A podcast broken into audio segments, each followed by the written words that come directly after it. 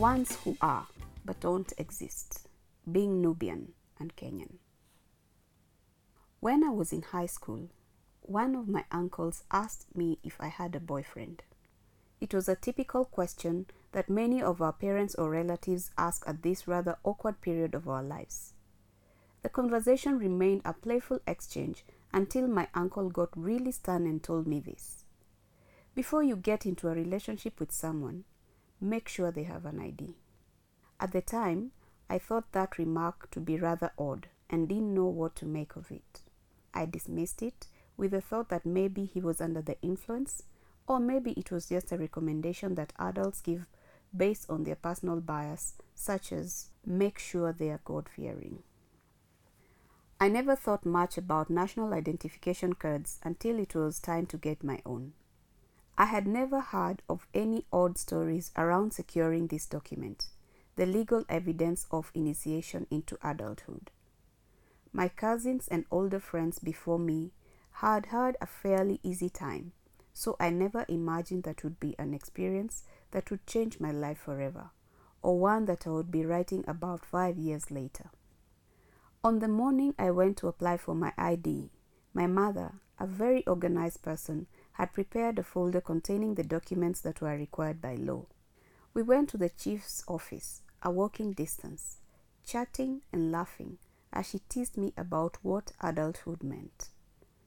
We got there, and there were a few young people, so I went in, oblivious of what would happen. My mom seemed a bit nervous but I was very excited. I was thinking of all the things I would be able to do drive, travel alone, go out dancing, drink. She gave me the documents and I went into the application room, not knowing that I would come out a different person. My father had died in 2007, seven years before I applied for my ID. I was aware that one of the requirements for the application process was copies of your parents' identification cards and my birth certificate. The folder had a copy of my mom's ID and my birth certificate. My father's ID was not there because he didn't have one. When the chief asked me about my father's documents and his ethnicity, I didn't know what to say because I was unprepared for any kind of interrogation. Actually, I didn't even think that I was going to interact with the chief in any way. I had expected to be given forms, fill them, have my biometrics taken, and go home in time for lunch with my interim ID in hand. I called my mom into the room and had to witness her saying that my father never got an ID after decades of applying because he was a Nubian and somewhere along the way he gave up. In that moment, I was being exposed to this kind of alternate existence that had not been a part of my reality but would affect how I saw everything from then on. For so many years, my mother had hoped that by the time I was applying for this document, that things would have changed and that I wouldn't have to go through the humiliation that she witnessed my father go through for so long. She tried to explain the situation to the chief, but he dismissed her by saying all foreign tribes must be vetted. Huyu itabidi vetting. She will have to be vetted. The walk home was silent and heavy. My mother was teary and I was quiet. Nubians were brought to Kenya from Sudan in the early 1890s to serve as soldiers in the British Army under the King's African Rifles, first during the building of the Uganda Railway and second in the First and Second World Wars. The British denied the Nubians the freedom to return back to Sudan after demobilization and then categorized them as aliens, a label that has since been perpetuated by consecutive post independence governments. Because they weren't allowed to go back to Sudan, the British allocated the land that covers present day Kibera to the community to settle on. But their status as aliens has meant that there can never be any legal documentation to show that the land in Kibra is, to my generation, Nubian ancestral land. This in turn means that the state can and has refused to legitimize the rights of Nubians, keeping them in a permanent state of stagnation which benefits powerful elites.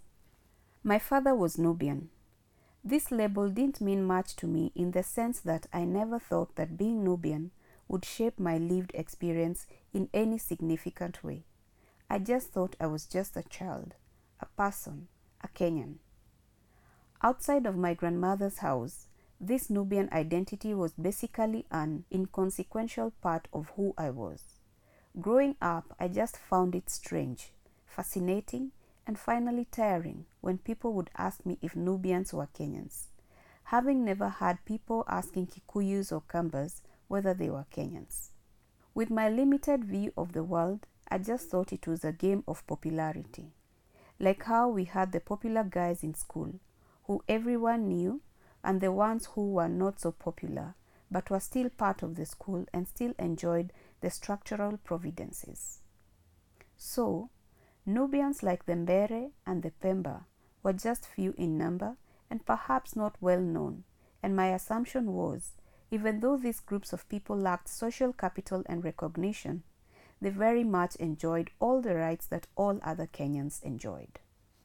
I did not know what vetting was or what it entailed in this case, and frankly, I had never heard of it. The chief had given us a piece of paper, on it, a list of documents that I was to produce to prove I was Kenyan enough for an ID. The list absurdly demanded that I bring copies of my grandparents, dad's parents' identification cards, my father's death certificate, primary school and high school transcripts, my immunization card, and most surprising of all, a copy of the ID of our building's caretaker, accompanied by a signed note saying that he knew me and that I was resident in the building I claimed to live in for an extended period of time. There was also mention of appearing before a council of elders and paying a fee to a magistrate. By then, I had figured out that what I was being subjected to was not standard procedure, but an act of institutionalized discrimination. I had been asking my friends about their experiences, and they all seemed to have flawless experiences. Most of them praised the government for making the process easy. On the other hand, my Nubian cousins weren't even trying to get IDs. They already knew that hurdles were too great. To the government, it was clear that Nubians were not human, because to be human is to belong. At the age of 18, your life as a Kenyan stops, one Nubian youth from Kibra lamented. It is only when you apply for an ID card that you realize you have been living a lie. This country does not want you, and the years you have spent here are all a farce. Without an ID, one cannot register their SIM card, therefore, access to M Pesa or any other form of mobile banking is impossible. One cannot vote, cannot access government buildings, cannot obtain a passport, cannot apply for jobs, higher education, or even acquire a driver's license. It is so absurd to the extent that without an ID, one cannot legally die, which is what happened to my father. He does not have a death certificate because he did not have an ID. The state neither recognized his life nor his death. In the eyes of the state, he never existed. To me, this is what statelessness truly means. The right to live and the right to die and the right to belong are taken away without being granted in the first place. Nubian youth today go to great lengths to get a chance to even apply for their identification cards. Many lie about belonging to other tribes, mostly the popular ones. Many save up in order to afford to bribe officials in the many different offices that they will likely have to go through. All this because the Kenyan state gets to play a game of politics of exclusion and inclusion who is in and who is out. But these acts have real implications to real people whose lives begin to be defined, first by statelessness before they can claim to be anything else. I have a great uncle who, by several untruths, social connections, and stubbornness, was able to obtain an ID many years ago. His single ID caters to every official need that people in the family may have. any dealings with the Kenyan government, and he's your guy. People depend on his vote to speak for many. Many M Pesa transactions go through him. He takes people's children to school. His bank account is basically communal. So these uncle's details are the ones outlined on my father's burial permit. The one legal document that bears my father's names is his burial permit, written in my living uncle's name with my uncle's ID number. Back to my application for an ID. On the day that I returned to the chief's office, I wasn't hopeful. I wasn't excited. I was dreading the humiliation of having to prove the only nationality I knew in front of many people. I went with all the documents that had been demanded for the vetting process, except the death certificate, which didn't exist, and my grandparents' IDs, which also didn't exist. Standing there, being talked down upon and ridiculed, all I could think of strangely was the caretaker. I'd spent the week chasing him all over the estate. Once I explained the reason why I needed his help. He became too busy, an act he put up in order to get a bribe out of my mother and I. Being a heavy drinker, he always asked for pesa ya kachupa. I always said I didn't have the money. Then he would get angry and tell me to look for him the next day.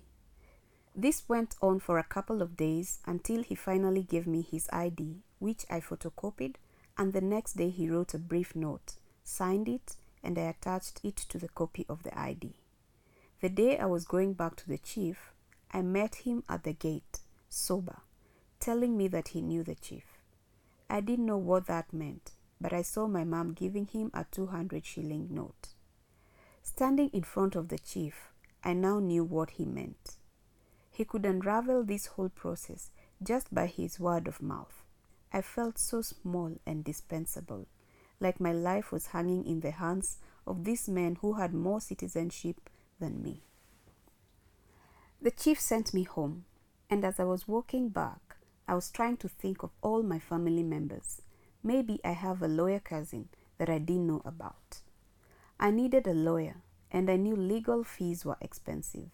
See, the chief said the documents were insufficient to prove anything.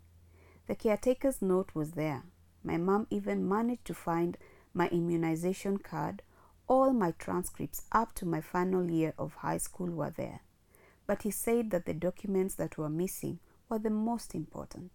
So he advised that I seek the services of a lawyer in which I would swear an affidavit that my father died not being a citizen of Kenya and that I was aware of this and I was ready and willing to take the ID using my mother's details only. This was to me a protest to my protest. Here I was, trying my best to prove that I belonged, holding on to everything I knew about myself, but being told that I am not who I know I am, my life being unraveled in an embarrassing and truly heartbreaking manner. When I was turning 10, a year before my father died, my mom threw a birthday party for me. Till this day, even in the pictures, I have tears in my eyes because my dad couldn't make it. I wanted him there so bad. He was my dad. Here I was, at 18, being asked to erase his existence in order to exist myself. I couldn't process it. I just couldn't. I always want him to be with me and my country was asking me to wish away someone that I was part of, who I was because of the favor of belonging, of legally obtaining the Kenyan identity. My mom wanted me to get the process done as soon as possible because, like any mother, she wanted to see my life moving. You don't realize how hot Nairobi is during the dry months until you have to walk up and down Argwings Kodhek Road looking for an affordable lawyer. Luckily, my mom remembered one of her friends from church who was a lawyer. She got his number from his wife. We called him up and were able to locate his office just before 3 p.m. We explained everything, and while he was baffled, he prepared the affidavit and I signed it soon after. I was soon back home, but I was wondering if all those feelings were worth the trouble of trying to be a Kenyan. I have heard stories of Nubians today only being allowed to apply for IDs on Tuesday and Thursday from 9 a.m. to 1 p.m. on each day, with only three government officials serving thousands of young and old Nubians. Other people from other tribes can apply on any day at any time that falls within the business hours. My father's mother has been sick for decades. She had a growth in her abdomen that requires very specialized and expensive care. She doesn't have an ID, therefore, she can't access insurance services. She knows she is in pain because she doesn't possess any form of proof of citizenship. Hearing about this time that has been set aside for Nubians to apply for identification cards excites her, and she is happy at the prospect of more of her people being recognized as Kenyans and participating in society. She does not know that this process is just an extension of the injustice orchestrated by the oppressor, because the person who denies you your humanity cannot turn around and give it to you in small doses at their own convenience and by their rules. It is false and inhumane for a part of the population to be made to feel like their access to human rights is a favor and the little attention they are given a privilege. Like other Nubians, my uncle, the youngest of four sons, married outside of the Nubian tribe, hoping that this would mean that his children would have better chances of legal belonging. Creating a situation where people would rather marry outside of their tribe so that their children may have a chance of legally existing is by design, ethnic and cultural genocide. My uncle was in a relationship with a woman from a different tribe with whom he had a child and lived together. The girl was hiding her relationship from her family because of fear of their disapproval. Unfortunately, one way or another, her family found out and they forcefully removed her from my uncle's home and took her and the child back home. Their reasons were that they had heard that Nubians are lazy. They sit around all day without jobs and at the risk of deportation because they are not Kenyans. A couple of years ago, another of my uncles, a father of three sons, was suddenly left by the mother of his children. She was frustrated by his lack of a steady income. She left him with the children, and we received word that she was married elsewhere. He would die two years after because of lack of access to proper health care. He died still waiting for his ID application to be approved so that he could apply for insurance. My uncle's stories are testimonies of real life consequences of the evils of the state. This lack of legal identification affects more than just one individual seeking the document. Many Nubian people are not able to provide for their families. They are left feeling that they are not doing right by their spouses, their children, and themselves. The situations that Nubians find themselves in are locked in my hopelessness and despair.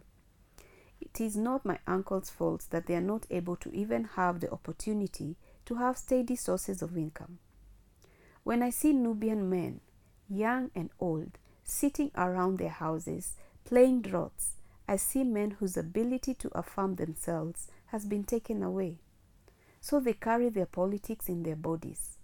They talk to exist, to pass the time, and to fill the void of uncertainty. They talk therefore they are. When I see my uncles, I don't see lazy, unmotivated people, which is a dominant narrative about the Nubian people. This stereotype is, behind the scenes, advanced by the difficulties faced in obtaining identification.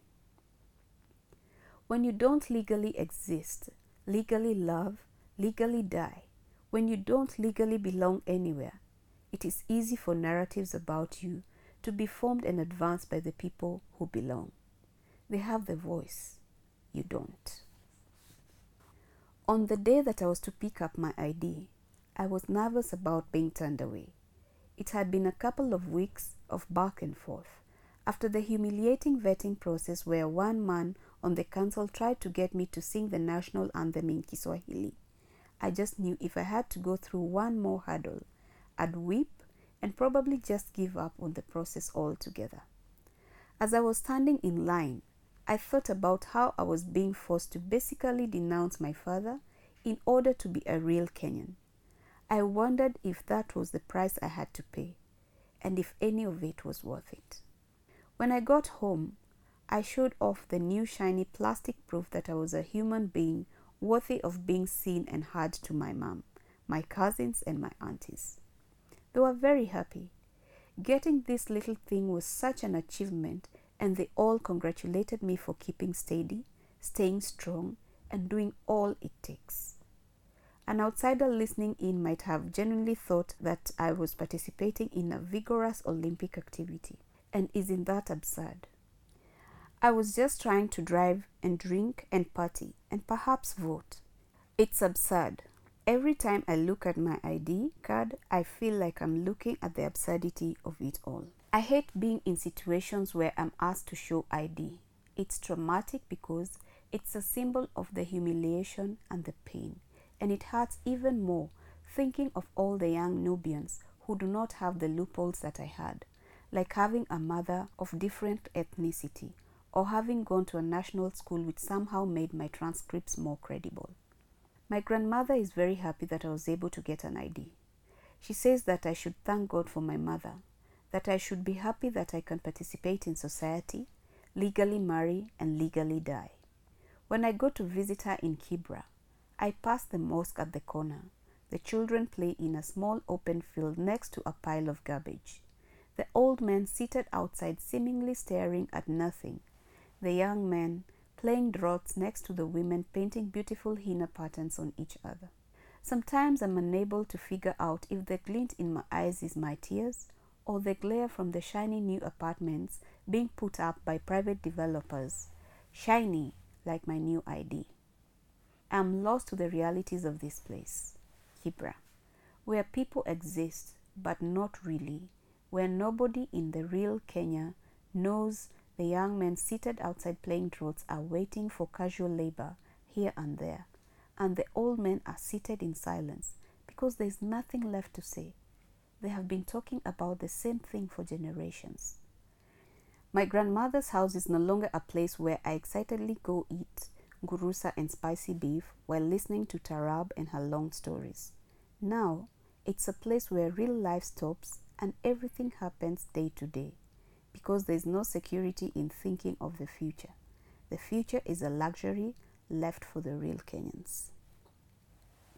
I have lecturers who, when I talk about Nubians in class, will still ask me where these people are from. There are adult Kenyans that don't know the existence of Nubians in Kenya. During the census, we are grouped as other.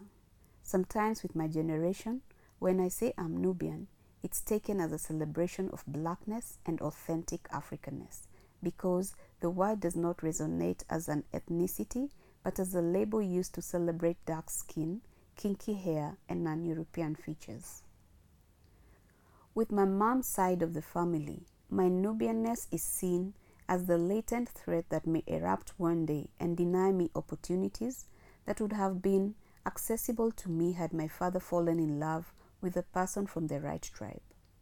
On my dad's side, my Nubianness is the thing I rejected, so much that I denounced my father's involvement in my life, his entire existence, and took an ID claiming to only be my mother's tribe.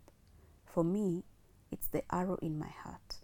It does not pierce, it will not come out. I can feel it there. A constant reminder of a feeling I want but don't know how to get. A feeling that I have but can't seem to get rid of.